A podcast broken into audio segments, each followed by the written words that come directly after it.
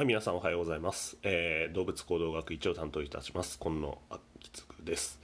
えっ、と、この授業は、えっ、と、動物行動学1、え今日は第5回、え動物たちの感情世界というところを、えお話ししたいと思います。動物たちの感情世界というところです。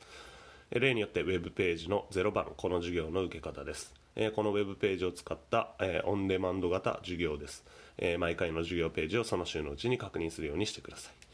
えーこの皆さん聞いている音声データもご利用ください。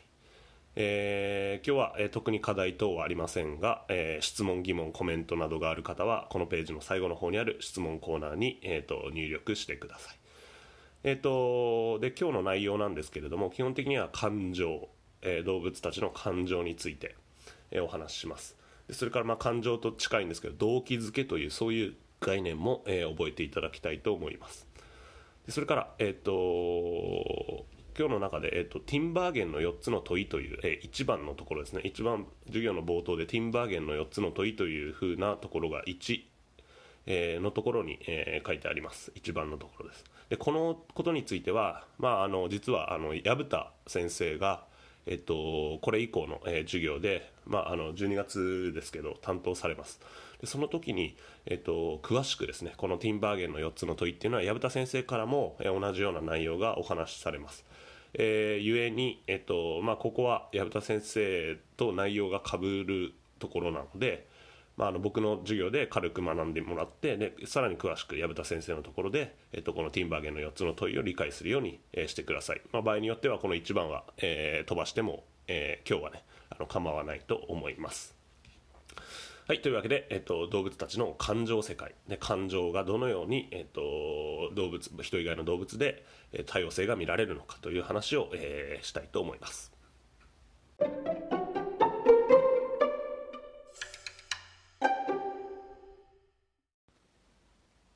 はいそれでは1番動物行動学の祖ティンバーゲンの4つの問いというところ、えー説明していきます。これは第1回のところでも少しお話ししました、えーニコラス・ティンバーゲンコンラート・ローレンツカール・フォン・フリッシュ。でこの3人の研究者は動物行動学の祖というふうに言われます。でこの人はなぜ、えー、とその動物行動学の開拓者祖というふうに呼ばれるのかというとま1973年にノーベル生理学医学賞を共同受賞している。でこれがきっかけになっています。でこれまではあまり動物の行動という複雑な現象については科学の対象として見なされませんでしたが、えっとその動物の行動にも、えっとある程度の、えールールというか、えっとその仕組みがあるということを、えっと実験的にあるいは観察で、えっと定量的に示したというのがこの3人の功績です。というわけで、えっと後の研究にこの3人は多大な影響を与えています。で彼らの科学的貢献これは動物の行動が生じるにはその背後に何らかの仕組みがあるでさらにその仕組みは進化により獲得獲得されてきたんだという点を明らかにしたことです。ですごく、えー有名な、えー人なのでこの3人はぜひ、えー顔と名前と、えー一致させて覚えると、えー動物行動学を学んだというふうに言えると思います。でまず、えー、と写真ですがティンバーゲン。でこのティンバーゲンニコラス・ティンバーゲンというのは、えー、とティンバーゲンの4つの問いこれ今日、えー、と一番一番最初にメインで言う話です。で感情とは感情とか情動とは少し、えー離れるんですけどすごく重要な要素なので少し最初、えー説明したいと思います。でこれで有名でカモメとか鳥類の研究を行ってきました。でそこからその隣にいる、まあ、この写真だと、えーローレンツというがたいのいい人ですけどこのローレンツは、まあ、ソロモンの指輪とか、えっと、人犬に会うとかっていう本も書いていてもしかしたら読んでる人も、えーいると思います、まあ動物行動学者は必ずこのソロモンの指輪は読んでると思います。でこういう、えー本も書いているので有名ですけど、まあ、この灰色ガンの刷り込みの研究、まあ、これが最も有名な研究です。でそれから、えー、ともう一人、えー、とカール・フォン・フリッシュという、まあ、この3人の中では一番知られていないかもしれないんですけどこのフリッシュという人はとても偉大な科学者で、まあ、特に実験を駆使して、えー、とミツバチの、えー、8の字ダンスとかの、えー暗号解読、まあ、これをどういうコミュニケーションの意味があるのか。でこれを、えー明らかにした、えーとても、えー緻密な実験を駆使した科学者です。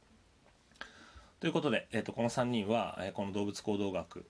えー動物を理解する時の、えー姿勢についてすごく重要な、えー人物です。でその一人、えー、とティンバーゲンという人が、えーと、生物学あるいは動物行動学でこれをが学ぶ時にすごく重要な点として、えーと、4つの問いというものを、えーと提案しています。で動物の行動。でこれは複雑な生命現象です。でその謎を解明するためには問いの立て方とそれを研究する方法の科学的なプロセス。でこれが重要なんだということは、まあ、カラスの、例をお示ししながら第1回で僕ご説明いたしました。でそういう意味で動物の行動の科学的な説明というものはさまざまなものが、まあ、あり得るわけです。というわけであの皆さん質問しても、えーと、なかなか僕も、えー、どういうふうに答えていいのかすごく難しいこともあります。ですがこの点についてティンバーゲンという人は、まあ、4つの整理をしました。大きく分けるとこれは4つの視点からの問いあるいは4つの視点からの答え方こういうふうに分類できるんだよということです。でそれをざざっと,、えーと、挙げていくと1気候というふうな気候の問い。でこれはどのような仕組みで生じるのかというような問いです。で次2番。発達の問い。でこれは生涯でどのようにその行動が獲得されていくのかというふうな問いです。で3番。これは機能というふうに言われますが、えーと、どのような適応的な機能があるのかという視点からの問いです。4番。これは起源。でこれは祖先からその行動がどのように進化してきたのかというふうな問いです、えー、この1234で気候の問い発達の問い機能の問い起源の問い。でこのような4つの視点があります。でこれらをまあ整理していくっていうことが、まあ、このティンバーゲンの4つの問いというか動物行動学をどういうふうに問いを立てるのかそれからどういうふうに答えるのか。この4つの違う視点からの問いがあるし4つの視点違う視点からの答え方があるよっていうふうなことです。でこれはえっとあの重要なこととしてこの例えば1つの問いがあってそれが4つの答え方があるっていう意味ではなくてその視点が4つあるからその4つそれぞれにいくつものパターンがありうるということです。でその答え方とか問いの立て方の4つのパターンがあるっていうだけでその問いの数とか、えー、答えの数これを示しているものではありません。でちょっと分かりづらいかと思うのであともう一つ重要な点としてはこの機構とか発達とか機能とか起源とかこの、えーと言葉ですね。この言葉は全く意味がないです。暗記しても意味がないです。っていうのはこれは意味がわからないとダメなんですね。ですからあの僕はここで気候発達機能起源っていう言葉を使って4つの問いの立て方とか視点っていうものを整理していますがこれは絶対的にこの気候という言葉を使うとか、えー、そういうわけではありません。ある教科書にはこれメカニズムの問いとかっていうふうに書い気候っていうのはメカニズムの問いとか気助っていうふうに書いてあるやつもあります。しこの発達っていうのはあの成長とかそのあとは個体発生とか違う言い方もあったりします。で機能も同じで機能って言ってるのじゃなくて、えっと、その適用とか、えー、そういう言い方をしてたりします。で起源も系統発生とか進化とかそういう問いをあの名前を付けられています。でこれはあくまでもただのラベルであって重要なのはこの中身ですね。中身4つの違いっていうものの中身を理解することが、えー、一番重要です。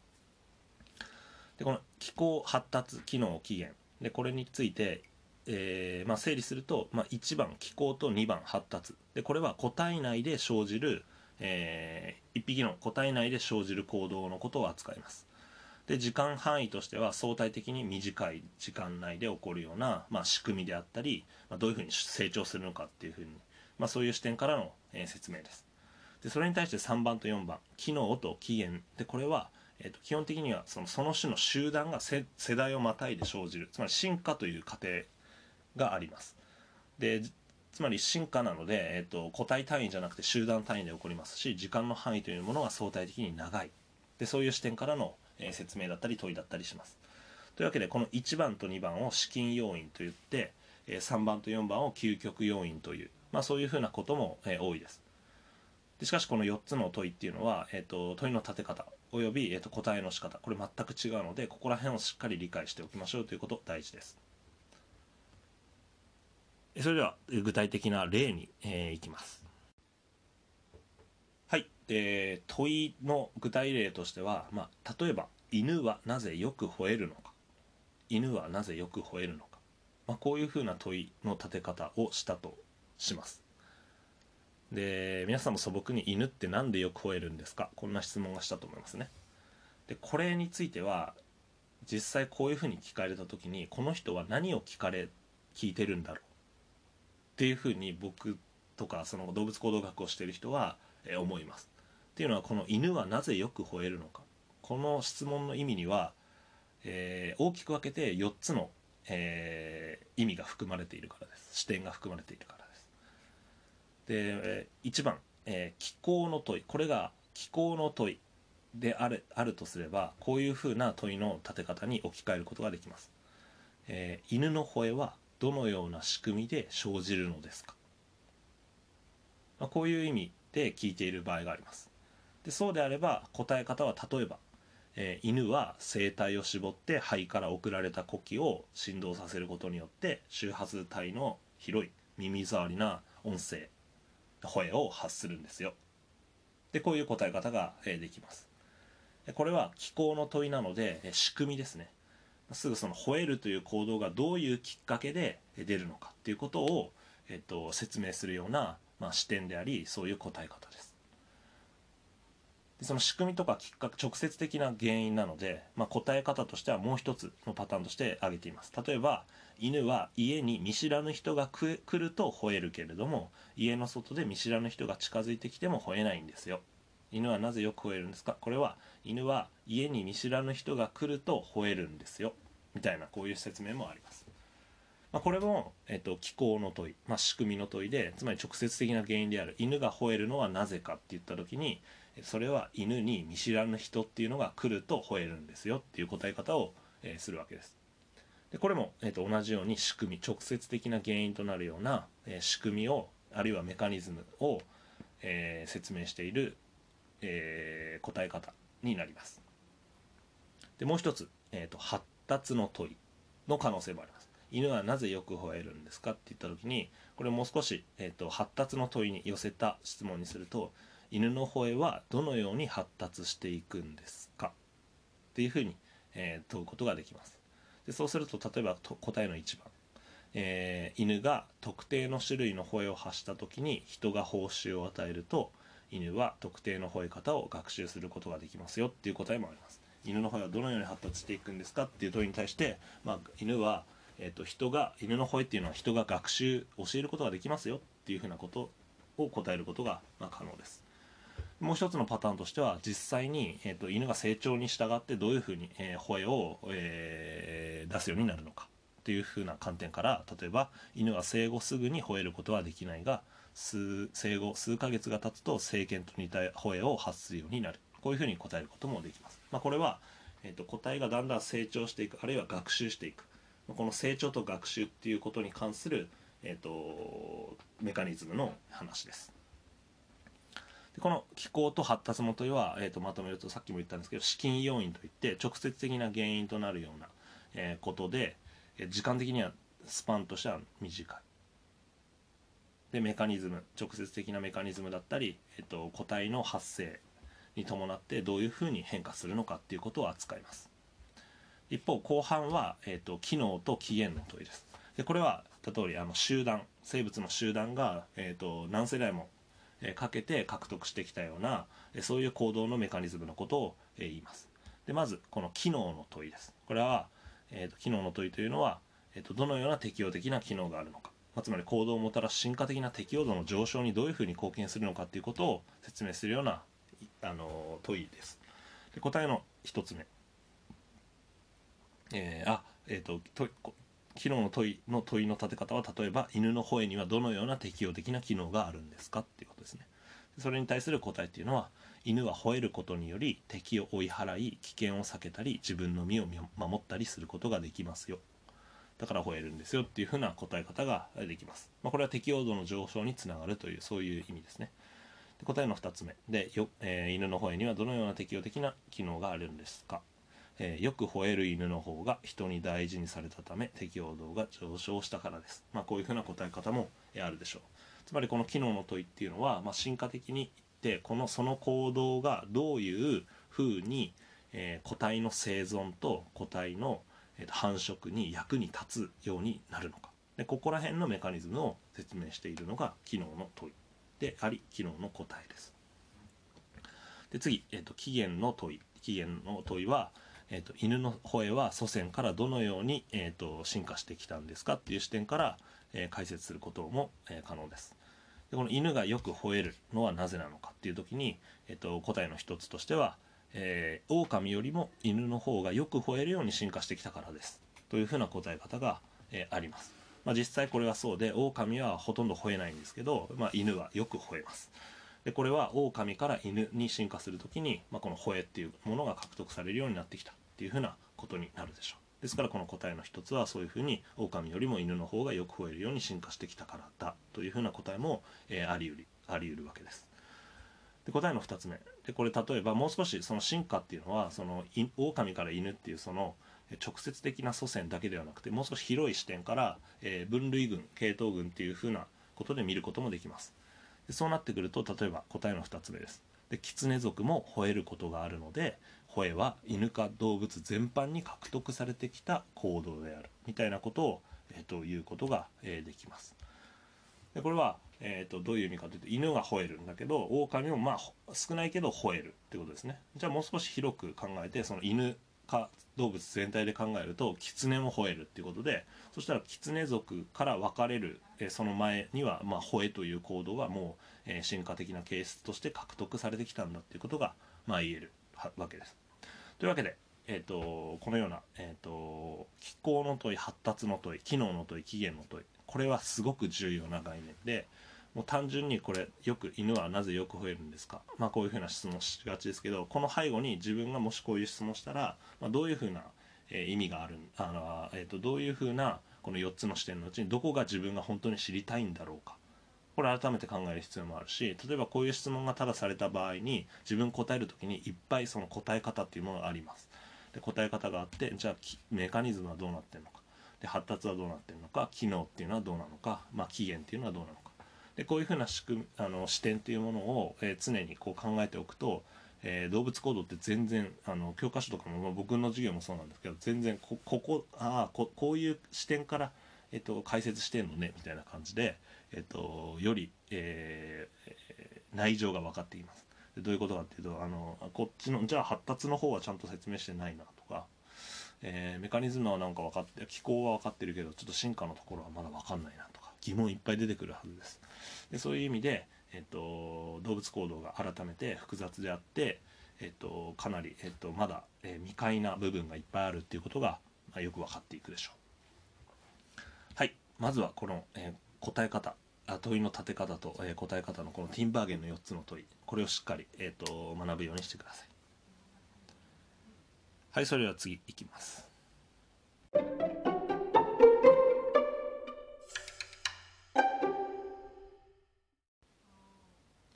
はい、それでは2の1、えー、動機づけというところ、えー、ご説明していきたいと思います。で、えっと、今日のメインは動機づけと情動感情というところですが、まあ、その前に、えー、この動機づけっていう考え方にすごく重要な点として、えっと、最初にお話ししたニコラス・ティンバーゲンとコンラート・ローレンツ。でこの人2人の貢献というものがあります。でローレンツとティンバーゲンはお互い、まあ、鳥類の研究をしていました。でこの生徳的開発機構というスライドをご覧ください。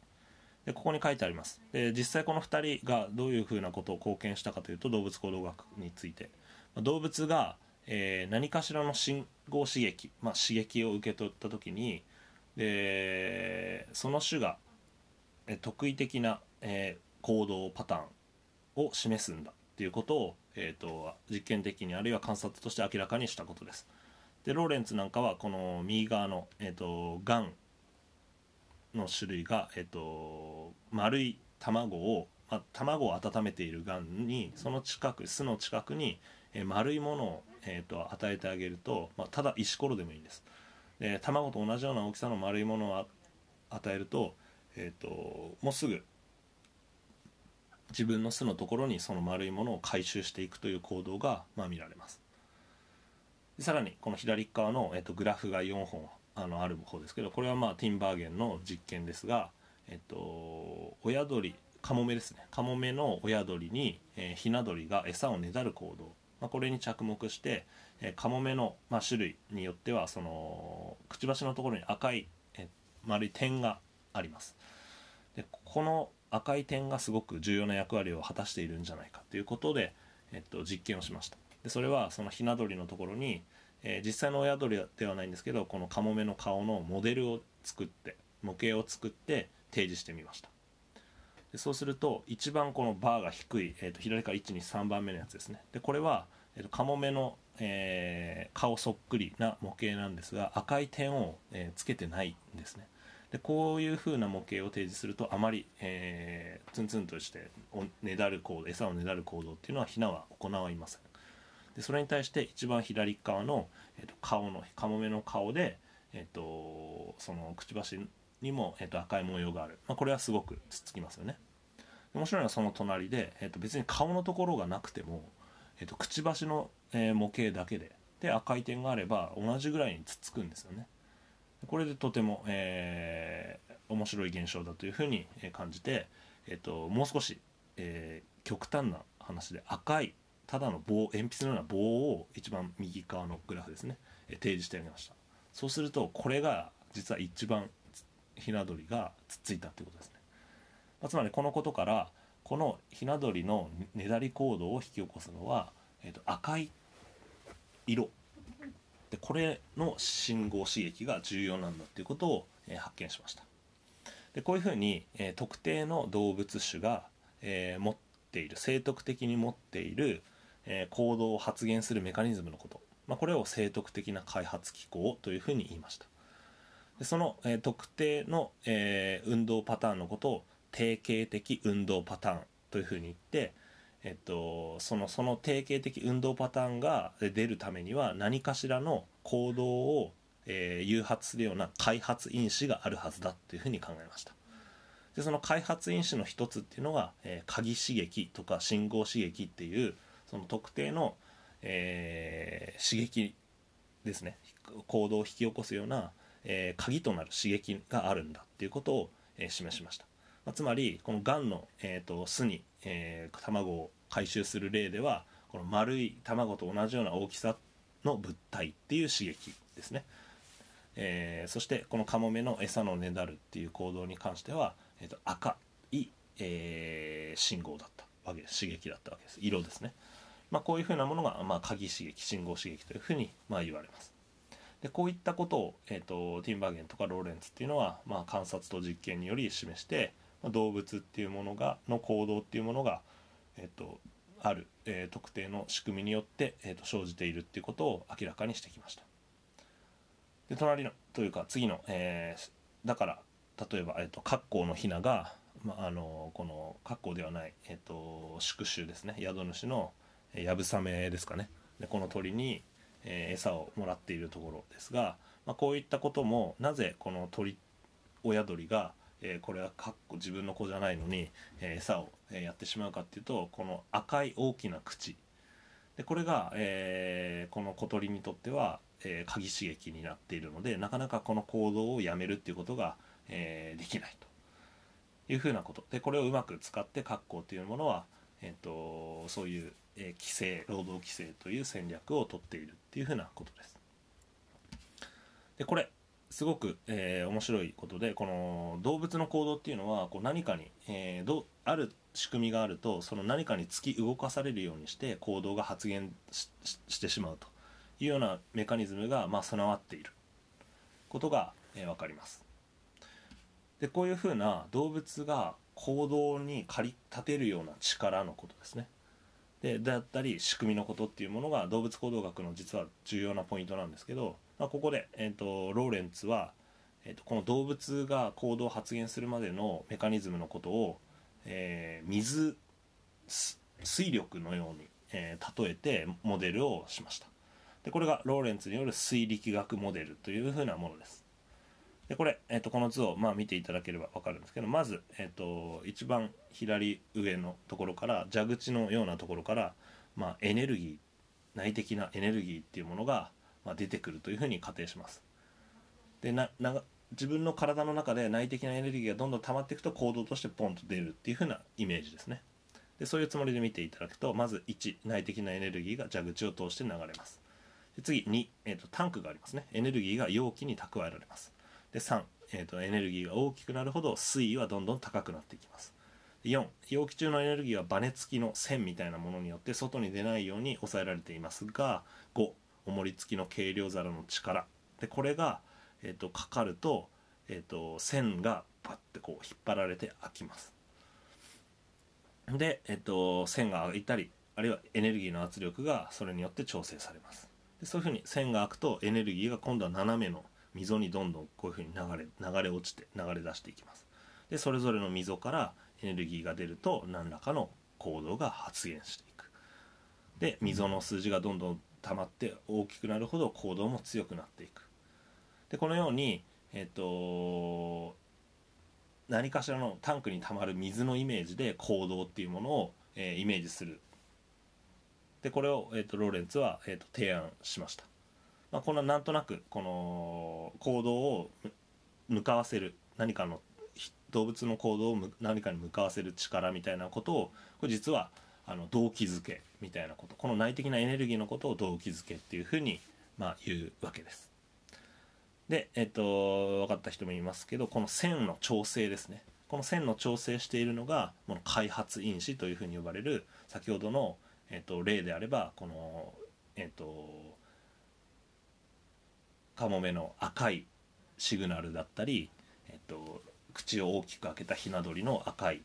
えー、色だったり、まあ、こういうものが強いと,、えーと、線がピッと引かれて行動がバッと出るんだっていうふうな、まあ、イメージです。で行動を何か引き出すにはこの仕掛けというか開発因子のような何かの信号刺激だったり何かのきっかけっていうものが引き金となって行動が出るっていうふうな、まあ、イメージです。で次のスライドいきます。で、えーとこのように見ていくとこの動物の行動を何か駆り立てるもの、まあ、これはエネルギーのような一種のエネルギーのようなものがあります。でこの実際には、えっと、動物の行動を観察してみるともう何かしらのこう目的ゴールがあるように見えます。で動物行動学としては、えーまあ、特に応用的な面ではこのある目的に動機づけられている行動のことを要求行動あごめんなさい欲求行動といって目的を達成する時の行動これを、えーと、完了行動というふうに呼ぶことがあります。例えばこれ、えーと、このスライドはめ、えーと、猫の繁殖行動交尾行動ですけど、えー、とオスが、えー、すごくこう交尾メスに対して交尾を、えー、行いたいという、えー、そういう動機づけに駆り立てられていると,、えー、とまずメスを探すっていう行動がありますねでで交尾を行いますでその後、まあえー、と離れるっていうことなんですけど、まあ、これ交尾行動っていうのは完了行動になってでそれに伴う、えー、例えばメメスを探したりとかあるいは求愛をしたりとか、まあ、そういう一連の行動を、まあえー、と欲求行動というふうに、えー、呼びます。で、えーと、次のスライドです。欲求行動と完了行動。で動物の行動には目的があるように見えるのでその最終的な目的のことを完了行動といってその前に至る、えー、プロセスのことを、まあ、欲求行動というふうに言います、まあ、例えば、えーと、行動のカテゴリーとしては菜食餌を食べるとかあとは休息休むとかでそれから、えーと、性行動ですねこれは最終的には完了行動としては交尾ということになりますが、えーと、あるいは出産行動渡り行動、えー、いろいろありますでこういうのを最終的な完了行動をこれはまあ目的みたいに見えるわけですけどでそれに至るまでにさまざ、まな欲求行動があります。例えば、えーと、餌を食べるっていう最終的には、えーと、食べる物を食べるっていうところに至るまでは餌を探したり獲物がいたらそれを追跡したりでそれをさらに追いかけて最終的に、えーと、獲物を捕獲する、えー、そして噛み切るみたいな、えー、一連の行動があります。でこのように動物の一連の行動には、えー、ある程度の目的があるように見えて、まあ、それを、え達成する時の行動を完了行動っていうふうに言います。でこれがまさにこの動機づけに、え関与していきます、えー、この動機づけを定義すると、まあ、動物を何かの方向に向かわせて駆り立てるものというふうに言われます、えー、英語としてはモチベーションです。でえっとこの猫が、えー、蛇口から水飲んでますがこれ水を飲みたいから飲んでいると思います。であと僕宮城県仙台市出身なんですけど郷土の英雄である、えー、八村塁さんと,、えーと、羽生結弦さん。この2人の選手僕もずっとバスケやってたんですけどこの八村さんは素晴らしいですね、えーと、NBA で活躍されてますけど、えーとまあ、こういう、えー、人間の、えー、あるいはスポーツ選手の行動も、えー、すごくこう動機づけによって、えー、動かされているはずです。でこのモチベーションを保つっていうのはこのスポーツ選手としてもとても重要な要素というふうにまあ言われてます。でこれ実際基本的には同じです。犬のあ猫がこの水飲んでる行動も動機づけによって動かされてるし、まあ、この、えーと、スポーツ選手の、えー、競技に対する、えー、モチベーションというものもこれも動機づけです。でこの動機。でこれは動物を何何らかの行動に駆り立てる力のこと。これを動機モチーブというふうに言います。動機の種類っていうのはいろいろあって、えー、自分の体からえー、出てくるような内的な動員とかあるいは欲求っていうようなこと。それの他に外的な、まあ、その自分の自分の行動を何か誘発させるような誘引っていうものがいろいろあるんですけど、まあ、動機っていうのにはさまざまな種類があります。でこの動機づけっていう言葉はそのさまざまな動機が、え、複雑にこう関与しながら動物の行動を発現させるまでの、えー、過程のこと。でこの一連の過程のことを動機づけっていうことを言葉で、えー、呼びます。でこれは動物が、えー、行動を、えー、発現させるまでの、まあ、一連の流れのことです。でこのことを動機づけというふうに言います。はいそれでは、えーと、次のところいきます。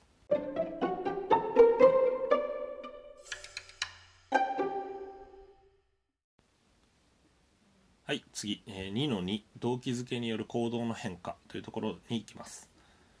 でこれまで言ったようなその動物を何かの行動に駆り立てる動機づけ。でこれは分類の仕方いろいろあります。でさまざまな観点から分類することができます。でまあここにあるスライドにあるようなものでまあいろいろありますがまあこの分類は複雑な動機づけの仕組みを理解するためにまあ整理したものでまあそれぞれの分野によっていろいろな分け方がされたり、えー、します。えー、で、えっと、実際にはその動物っていうものは、えー、っと自分の内的な状態。でそれから特定の周期、まあ、発達段階だったり季節変動だったり日内変動だったり。でこれらによって特定の行動に対する動機づけが変化していきます。で栄養状態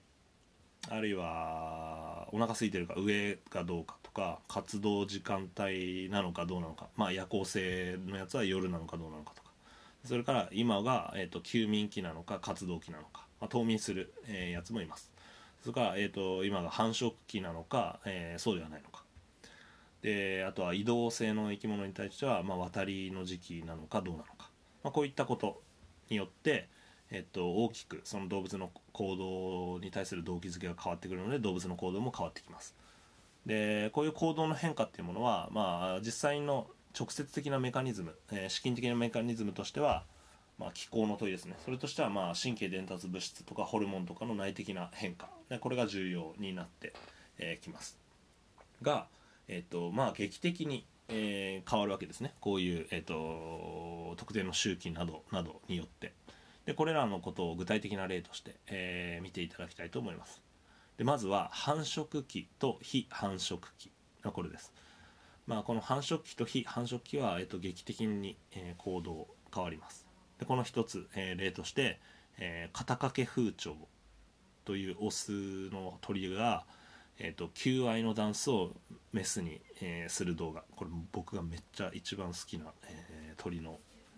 えー、求愛ダンス。ですがなんでこんなことやるのっていうふうに、えー、思うので、えー、見てください。でこの「バード・オブ・パラダイス」という、えー、動画をぜひ、えー、ご覧ください。はい。えー、見たということで面白くないですか？このニコちゃんマークみたいなやつ、え、僕が好きな鳥の一つですけどえっ、ー、と最終的にこの動画だと振られましたよね。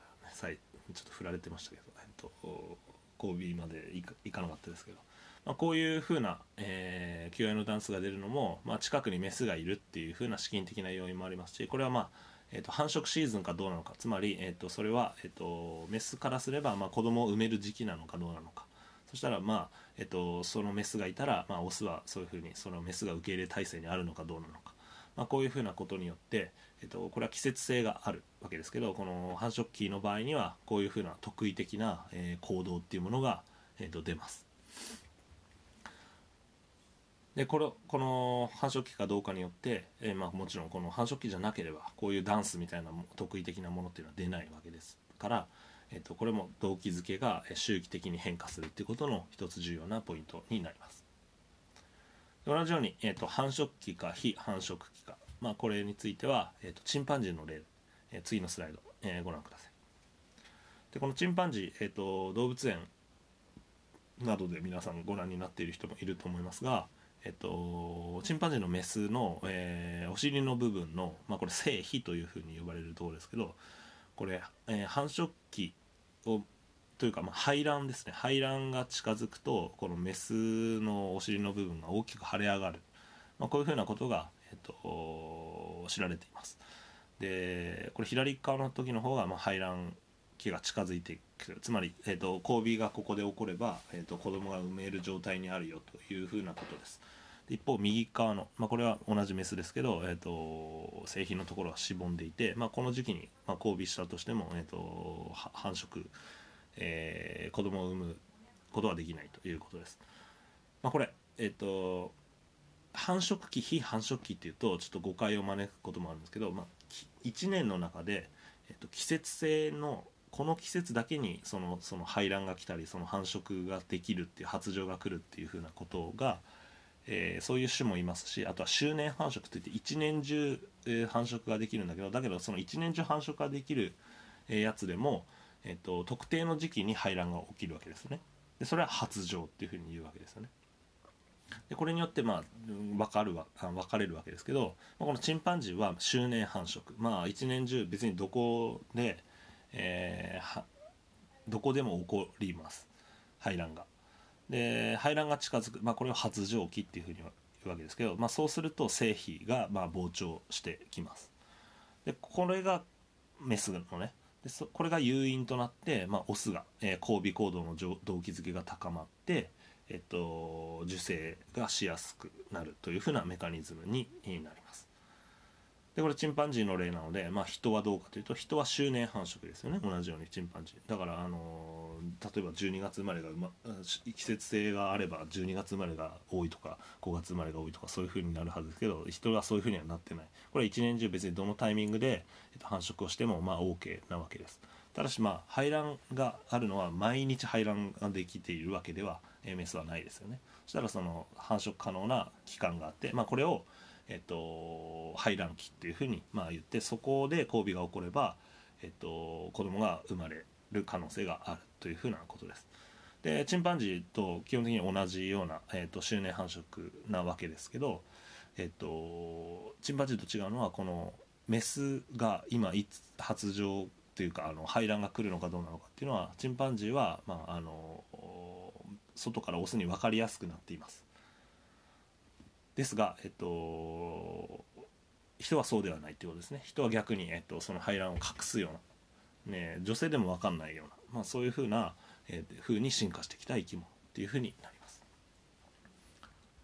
で次、えー、と次の例としては、まあ、非繁殖期繁殖期ではなくて、えー渡りの、えー動機づけの、えー季節性による高まりのことです。この鳥の渡り、えーある季節になると,、えー、と鳥が、えーある方角に向かって、えー、と移動すると飛んで移動するっていうこと、まあ、これを渡りというふうに言います。この渡りのメカニズムに関してはやはり、あの生徳的なものが、えーあってその季節になると、えある特定の方角に飛び立つ、え移動性が高くなるっていうことは知られています。でこれ、えっとこの図をご覧ください。でこの図は、えっとじょ上なんつう上語みたいな形になっているところに、まあ、鳥を置いてでその鳥の下に、まあ、インクですね、えっと、墨というかインクをこうにじませておいてあの全然あの外の手がかりが、えないようにします。でそうするとだけどやっぱり特定の時期に渡りをする鳥をこういう機械に入れておくと、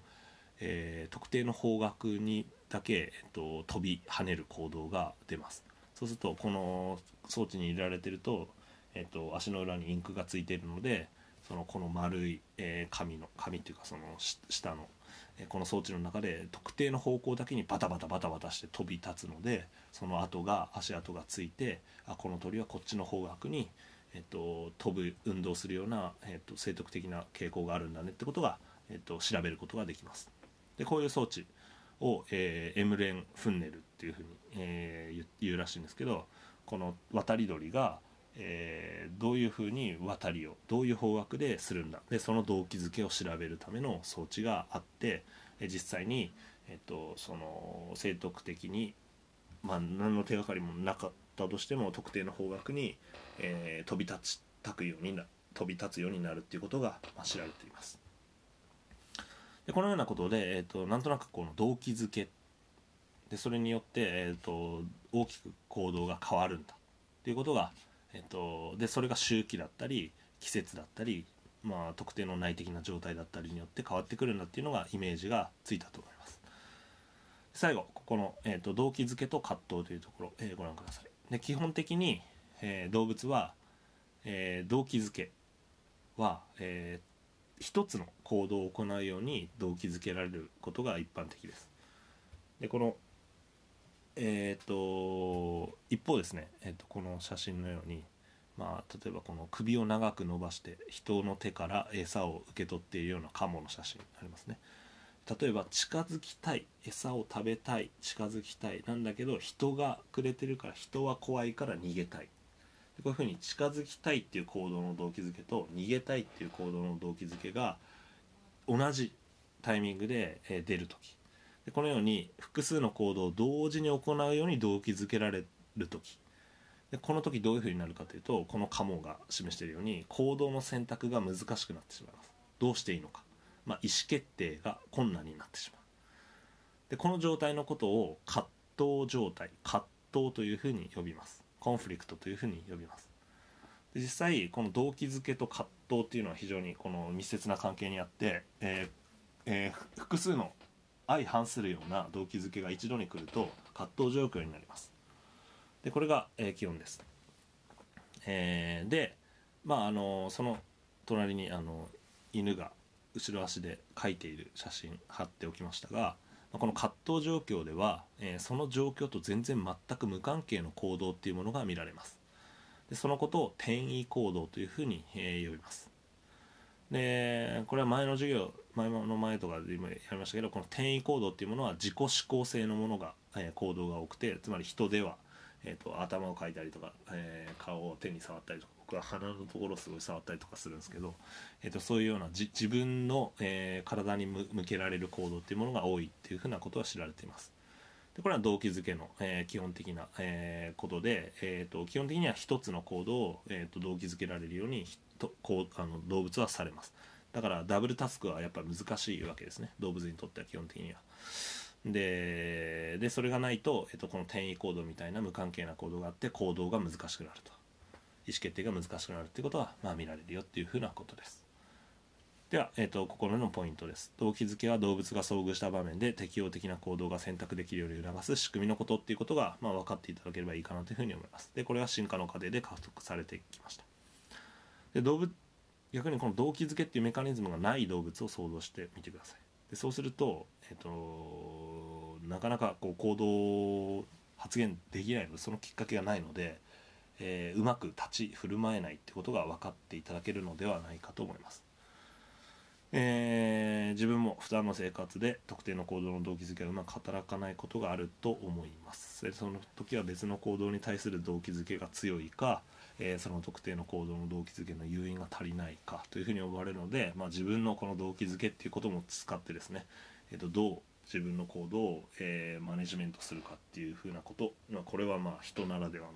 えーことですかできることですから、えーぜひやってみてください。この勉強というか動物行動学のモチベーションどうですか？面白くないですか？まあでも、えーもしあんまり面白くないというふうに思うのであれば、まあ、これは、えー、と特定の、えー誘因が足りないかもしれないですしそれか別の眠いとか腹減ってるとか別の動機づけが強いからかもしれないのでそれを満たしてから、えー勉強してみてください。はいそれでは次に行きます。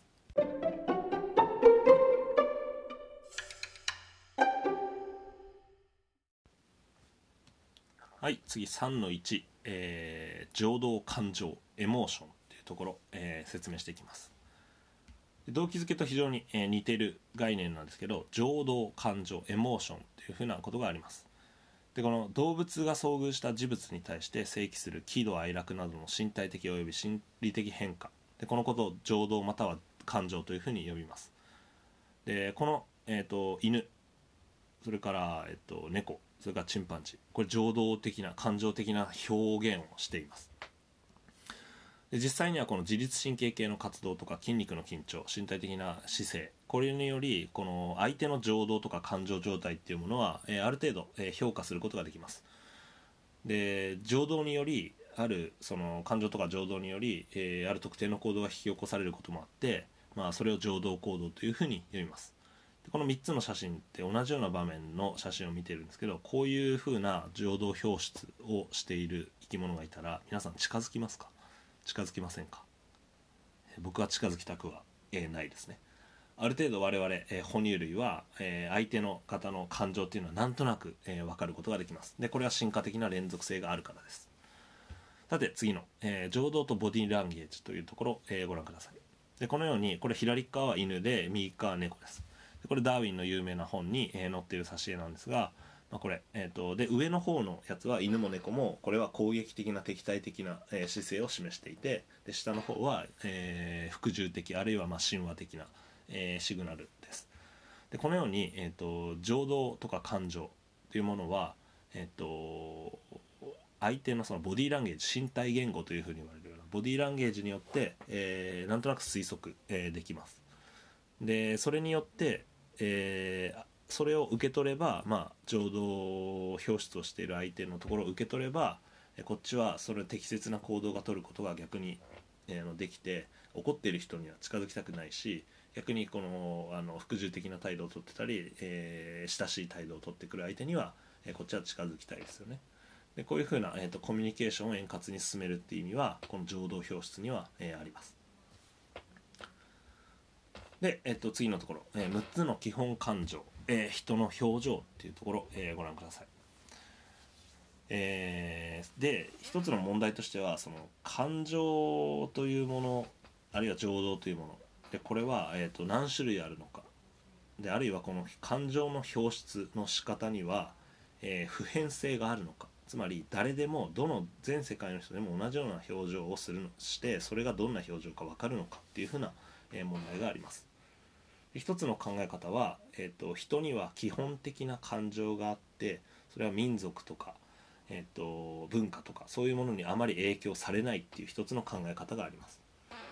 でそれがこの6つの基本感情っていう考え方の一つです。でエクマンとフリーセンっていう人が、まあ、有名な人がの研究の結果です。でこれ、えっと、1234566つの、えー典型的な表情の写真っていうものを示しています。でこれ、えっと、どれがどれかに当てはまるわけです。で喜び怒り悲しみ恐怖驚き嫌悪っていうふうにあってでこれの、えー一つに対して一つの写真が当てはまるっていうことですね。でこれどれがどれだか分かりますか？分かりますか？でこれ実際こうやって見せてこれってこの人どういうふうに思ってますかっていうふうに聞くわけですね。でそして、えっと、この1970年代に、えっと、都市型の社会から隔絶している民族。まこれパプアニューギニアとかの少数民族みたいなこと人たちに、まあ、調査を、えして回った人がいてでこういう写真を、え見せて、まあ、全然異なる文化で、え異なる人種の人たちの、え写真を見た時にも、えどういう感情ですかっていうふうに推測させると、えっと、大体その人物の表情適切に読み取ることができた。でこういう、えー結果があります。でこのことから、えー、と人の感情っていうものは普遍的で、えー生物学的な基盤を持っている。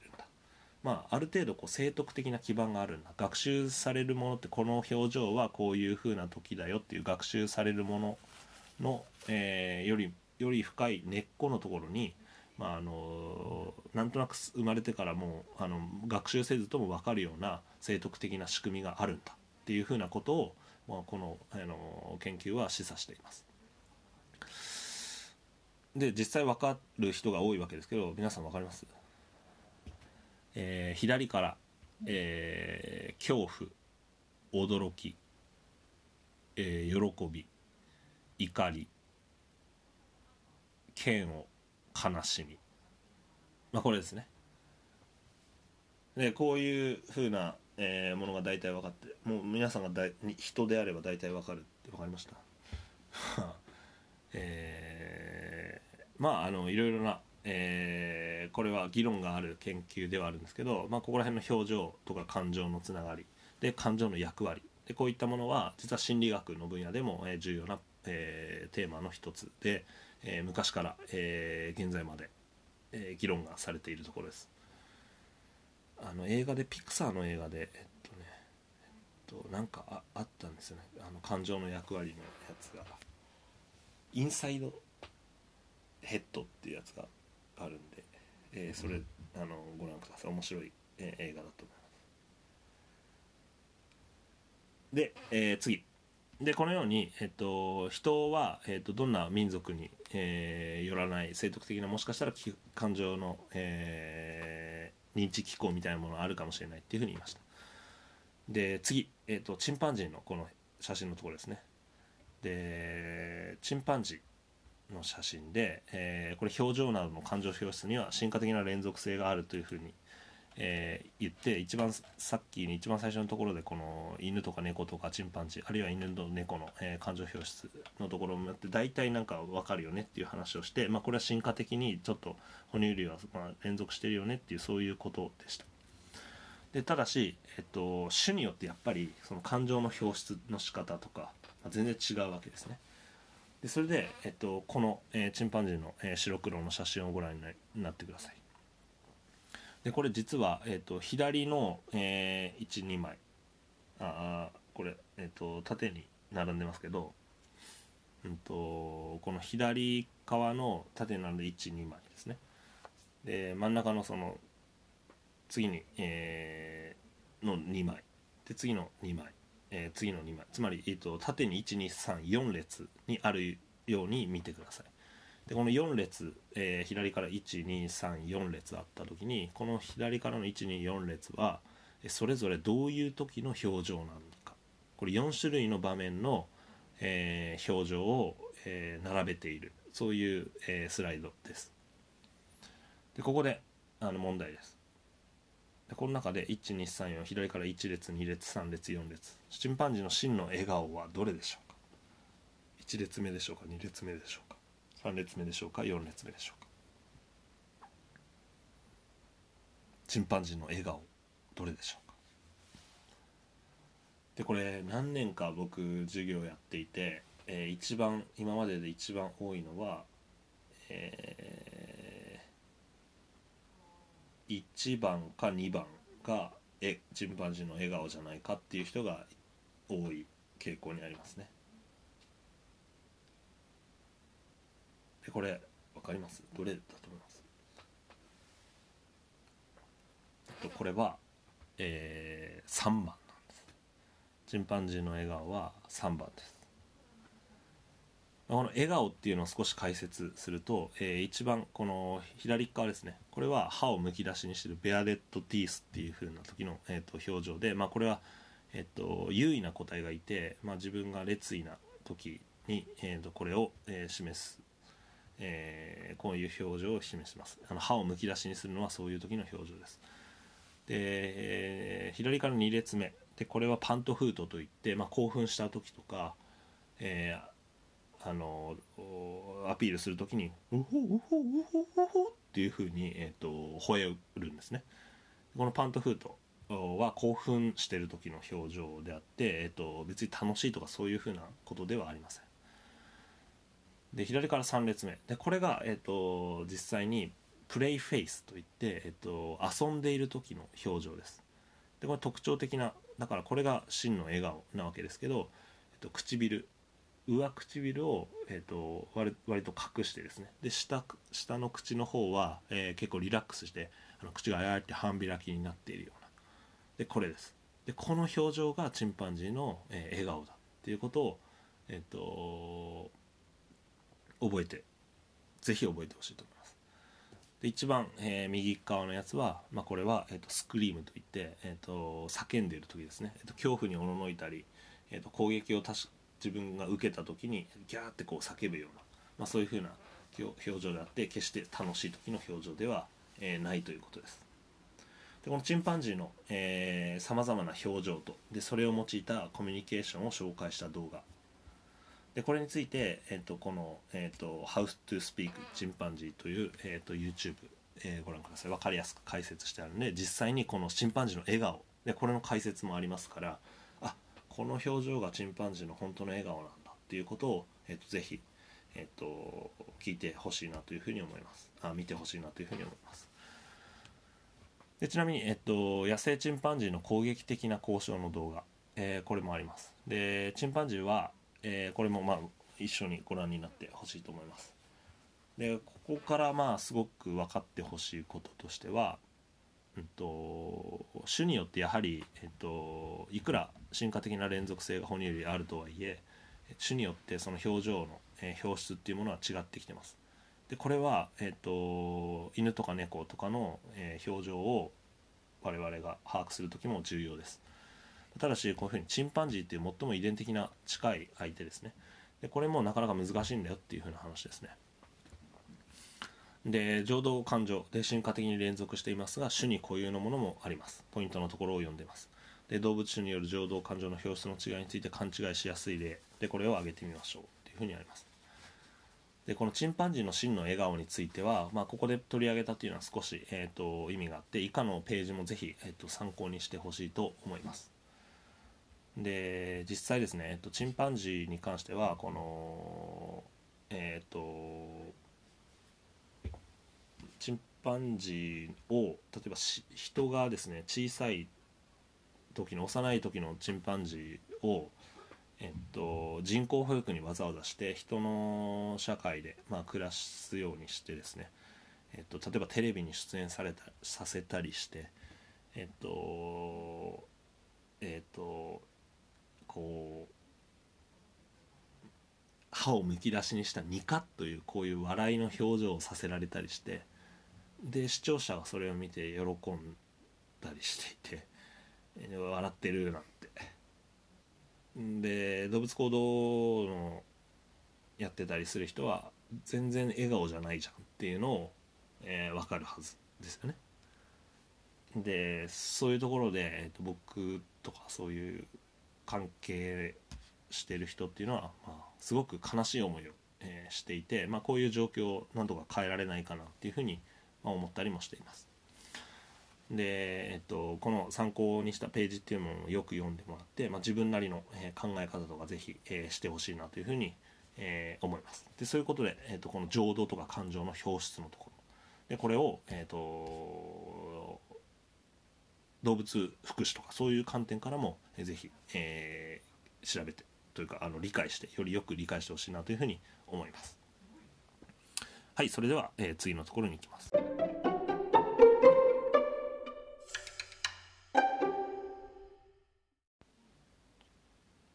次、えー、と3の2情動の種類と機能。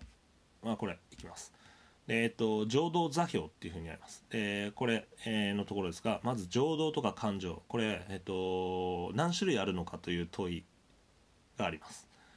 でこれなかなかあの結論出ません。で例えばあの基本感情は6種類っていうふうに言いましたけどまあいや7だとか8だとか10だとか、まあ、そういうふうに、まあ、キリがないんですね結構。で実際には、えっとそれぞれの研究分野でそれぞれの研究において有用な感情の分類法でそれに基づいて感情がまあ整理されて、まあ、理解しやすいようにとか使いやすいようにとかっていうふうな分類がされています。で一般的にもなんかその、えっと、どういう感情、まあ、言葉のね種類にもよりますから、まあ、この感情の種類情動の種類っていうものはなかなか、えっと、パサッと結論付けるのは難しいです。ででえっとまああとちょっと言い忘れましたけど情動とか感情っていう風な人人の言葉人間あごめんなさい日本語の言葉ありますけどこれ全部同じエモーションです。基本的にはね。だから情動といっても感情といっても、えー間違いではありません、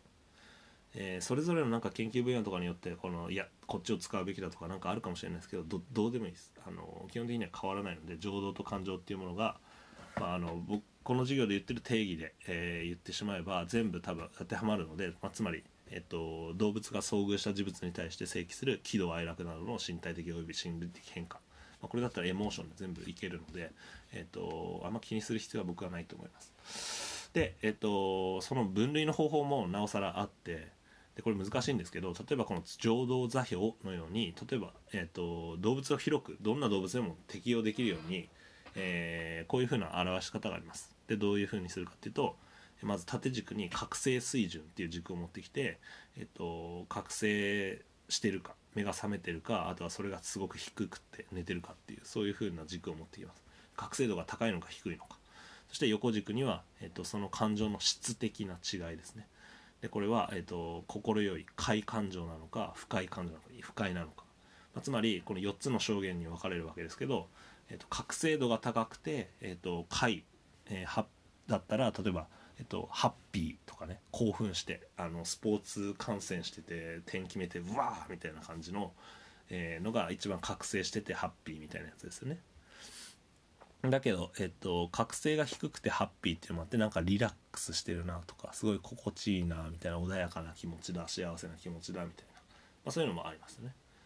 で逆の、え証言では、えーと覚醒度が高くて不快っていうのはすごく恐怖に、えーあるいはびっくり驚いて、えーる時とか、えーと恐怖に、え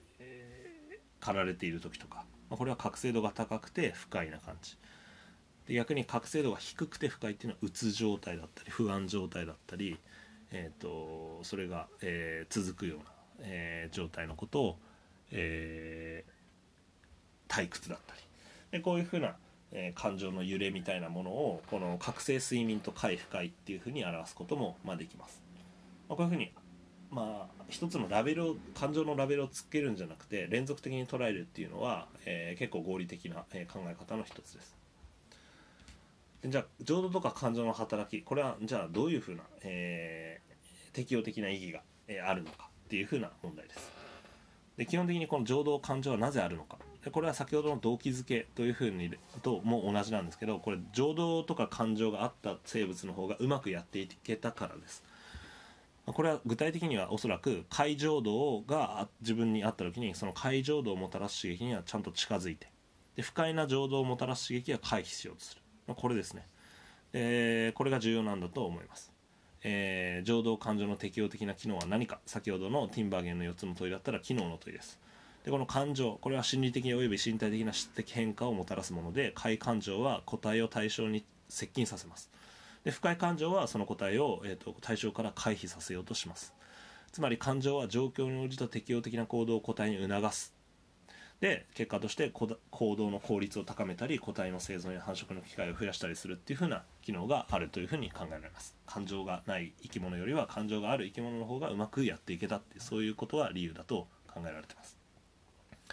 でここまでのポイントです、えー情動感情。でこれは一般に喜怒哀楽というふうに表現されるように個体が経験する主観的で質的に異なる心理的および生理的な変化のことを言います。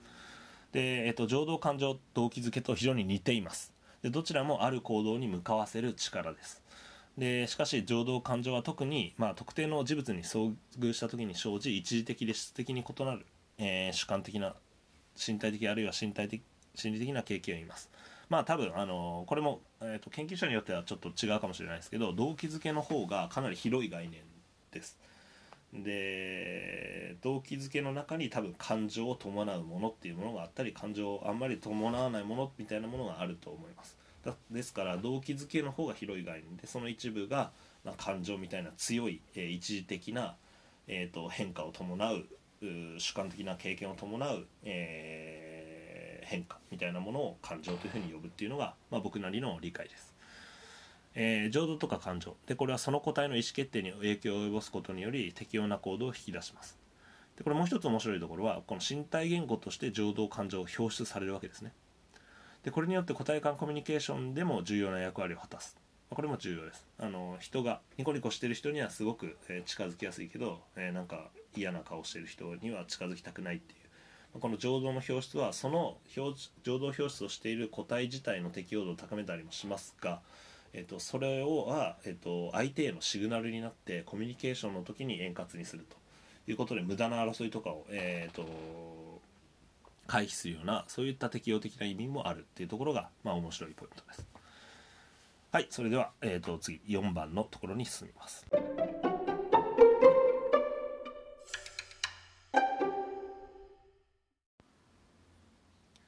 はいそれでは、えっと、4番動機づけと情動の神経基盤というところ、えーご説明していきたいと思います。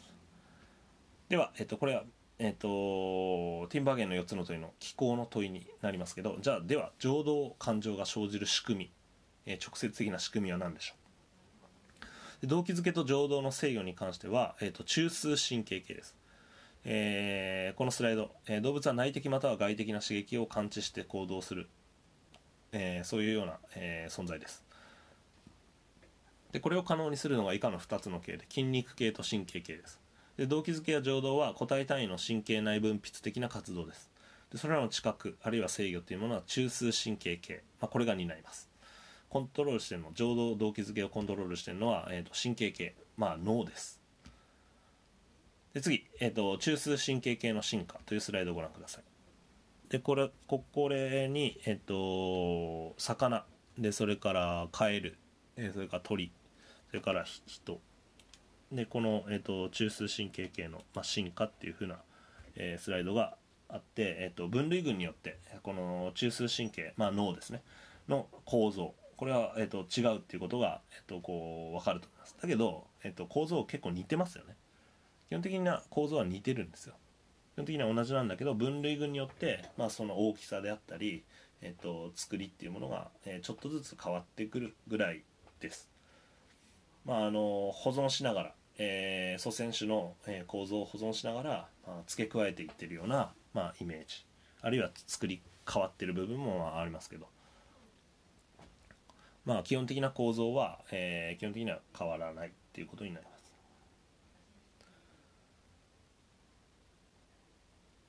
はいえー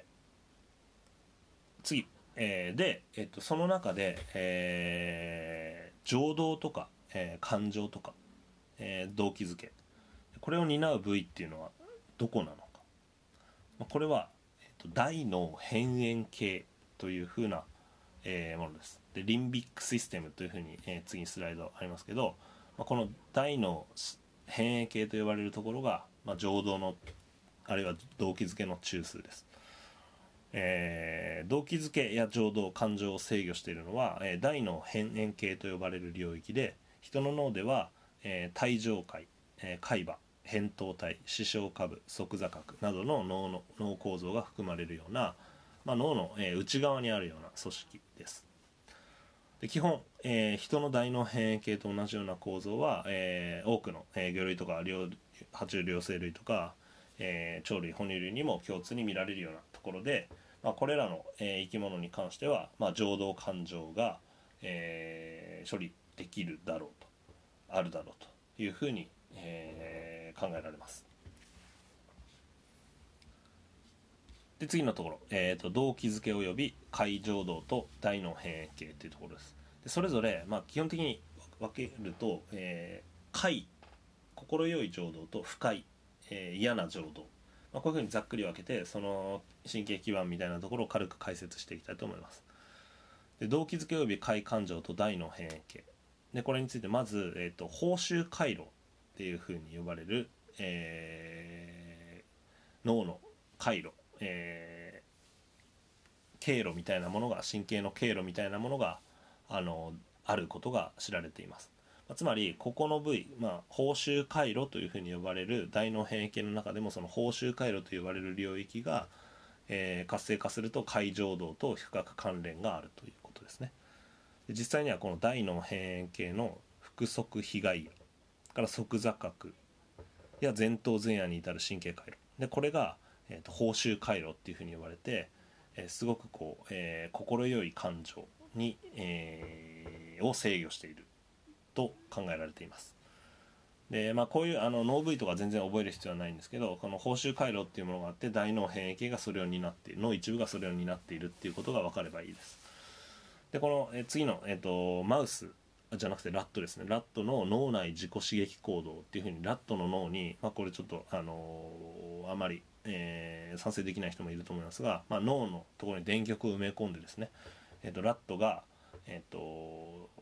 どういうふうな行動を示すかっていうふうなことを示します。あ研究している実験っていうのもあります。でこれによって脳のメカニズムを調べることによって、まあ、えっと、医学の発展だったり、まあ、その生物学の発展に寄与するっていうふうな研究が行われています。でこの脳内自己刺激行動っていうものが知られています。でこういう実験でラットがえっと例えばボタンみたいなレバーとかっていうもの何かしらの操作を加えると特定の脳領域に電気刺激をビッてこう与えるんですね。でそうするとえー、どうなるかっていうと,、えーと、例えばそのラットがレバーを押します。そしてこの大脳変円形の特定のこの報酬回路のところに、えーと、刺激を与えるんですね。そういうふうにします。でそうするとその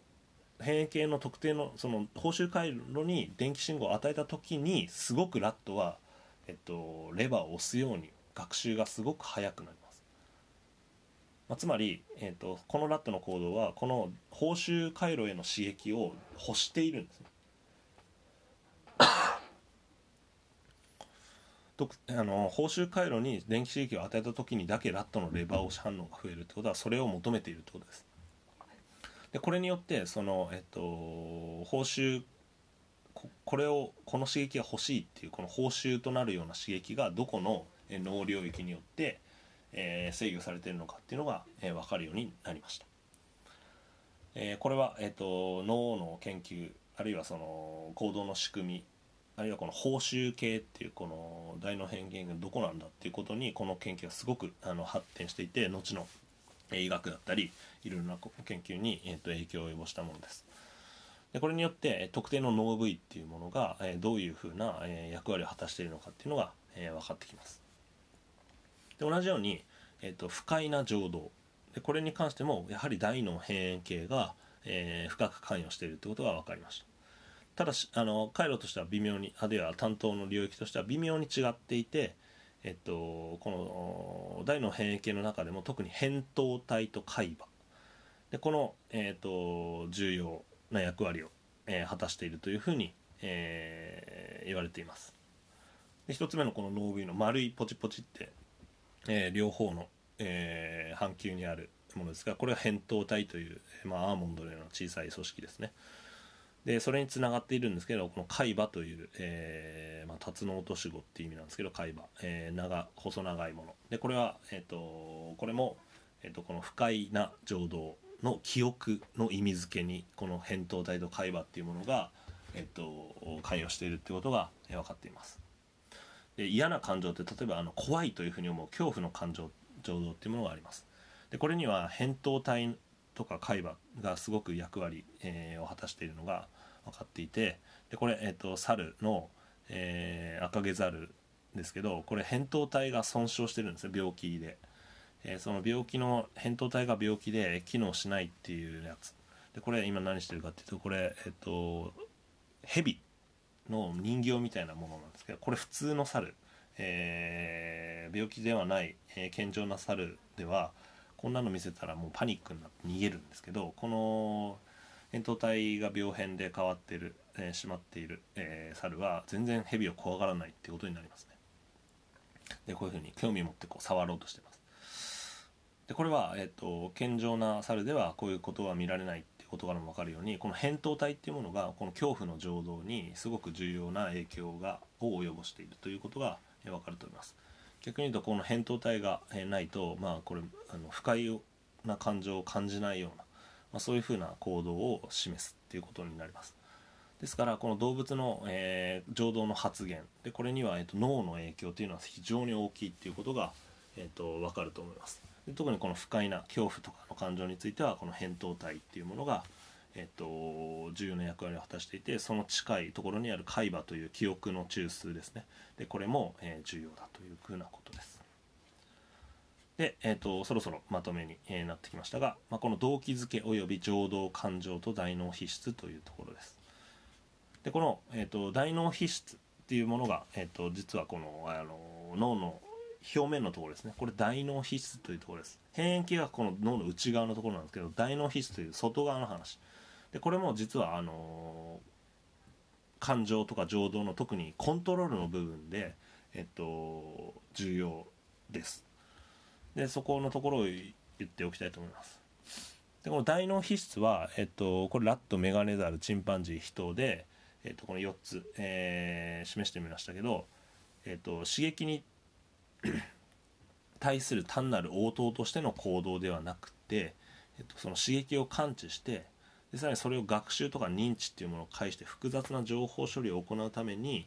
この大脳皮質っていうものがその複雑な情報をまとめるっていうその連合やっていう部分。でこれが必要になってきます。で哺乳類はこの大脳皮質を、えーと、発達させてきた種で、えー、チンパンジーにせよ人にせよメガネザルにせよラットにせよこの連合するような、えー、領域っていうものが、まあ、あります。で、まあ、鳥類もそうなんですけどそういう複雑な情報処理系を、えー、担うように大脳皮質を肥大化させてきた、まあ、そういう、えー、分類群です。で次この大脳新皮質と機能分化っていうこの人の大脳だけが大きく書かれているスライドですが、まあ、これ人の場合ですね。えーと、哺乳類ではこの大脳の表層にある皮質というふうに呼ばれる部分ですね。大脳も大脳なんですけどその、えーと、表面の部分。これ皮質というふうに言います。でここが発達しています。でその大脳が全体に大脳の全体に回るわけですけどまああのえっとえっと、その場所によってですね大脳の皮質の場所によって、まあ、その担当する感覚とかで担当する作業とか情報処理の作業とかそういうものが変わってきていますでこういうふうに、えっと、大脳の場所によって、えっと、その役割機能が変わる違っていることを機能分化というふうに、まあ、言いますでその種によってこの機能分化の程度とかその場所とか微妙に違っていてで重要な感覚えー、ほど、えー、必須に占める割合が、まあ、大きく、えー、なります。えー、で、えっ、と霊長類では特にですねこの連合野っていうところ、えー、が発達しているっていうことが、えー、分かります。えー、ですから、えーと例えば嗅覚が、え優位な種は嗅覚を、え司る、え領域とか視覚優位の種は視覚の、え司る領域が多いとかそういうふうなことが、え出てくるんですが、まこの霊長類のような生き物になるとこの連合野といって複雑な複数の、え刺激を統合してでそれをつなげたりして最終的には意思決定につなげるっていうこの連合野っていうところが発達しています。で人はその中でも必須の割合が大きくて特に前頭前野っていうその前の額の方ですねこの前の部分の、えー、連合野が、えー、とても大きい発達していくことで、えー、知られています。でこれが、えー、感情にすごく、えー、実際には、え、人とかのか、あの、動物にとってはここが重要になってきます。で最後ねこのフィニアスゲージというふうなことですね。えー、これを、えー、例にとってみたいと思いますがこのフィニアス・ゲージっていう人これ、えーと、左目がちょっと潰れてる写真がありますけど、えーと、これは1800年代のことですけど、えーまあ、鉄道建設会社の、えー、社員というかで職長でした。で建設中の事故により左前頭葉の大部分を損傷したんですね。でですがこんだけあのこれ刺さったんですよね。あのなんかあのダイナマイトで爆破してるような仕事であの鉄道の、えー、線路を建設してる時にその鉄材が頭に刺さってしまったと。だけどこれこんだけ刺さったのに一命を取り留めたんですね。だけどこれは非常にそのそういう意味でも、えーと、病理的にすごく重要な例だったわけですけど、えー、それよりもこの感情とか情動の制御っていうところに彼は、えー、大きな功績を残していてこれこの事故の前後でこの事故後のゲージはもはや他の人にとってゲージではないっていうふうに言われるほど、まあ、この人格が、えー、変わって性格が変わってしまったっていうことで、え、有名なエピソードです。で事故の前っていうのはこの線路の職人の中でも最も有能な職長で、えっと部下からの信頼はすごく厚い人間だった。ですが事故の後、えー気まぐれで礼儀礼儀知らずで冒涜的で衝動的で頑固で子供っぽさがあり強く男の獣のような情熱を持っているような風に表現されて全くその、えっと、リーダー的な資質はないような評価に正反対に変わってしまったということです。でこれは、えー、とこの前頭葉特に前頭前野ですね。ここが損傷したことがこのゲージが、えーの性格が大きく変わったことに、えーの原因だろうというふうに推測されています。でこの前頭前野は、えーまあ、大脳辺縁系の脳の、えー中の方ですね。ここの部分が情動の中枢だ動機づけの中枢だっていうふうに言いました。だけど最終的に行動の発言に至るまでまあ霊長類っていうかまあであるその人の仲間はこの前頭前野で最終的にいろんな情動とかの感情とか動機づけの情報が統合されてそこで最終的には行動として発言出るんですね。でここのところですね。そのあの前頭前野が、えー、と損傷したのでこのその例えば感じた感情みたいなそのものを表出してしまってるのが、まあ、事故後のゲージですね。事故前はそれが前頭前野の働きで抑えられていた。でそれがこう出てきてしまっているっていうふうなことです。でこの例からもうこの感情に関する感情はその感情をもうそもそも、えー感じ取ったり記憶に意味付けしたりする大脳変形重要なんですけどこの前頭前野っていうものもすごく重要なんだっていうことですね。これを、えー理解、えーしてほしいと思います。で特にこの個人を統合する性格形成。でこれに関してはこの前頭前野っていうものが、まあ、重要に、えーなってくると。強い影響を持ってくるってことが、まあ、分かるでしょうというふうなことです。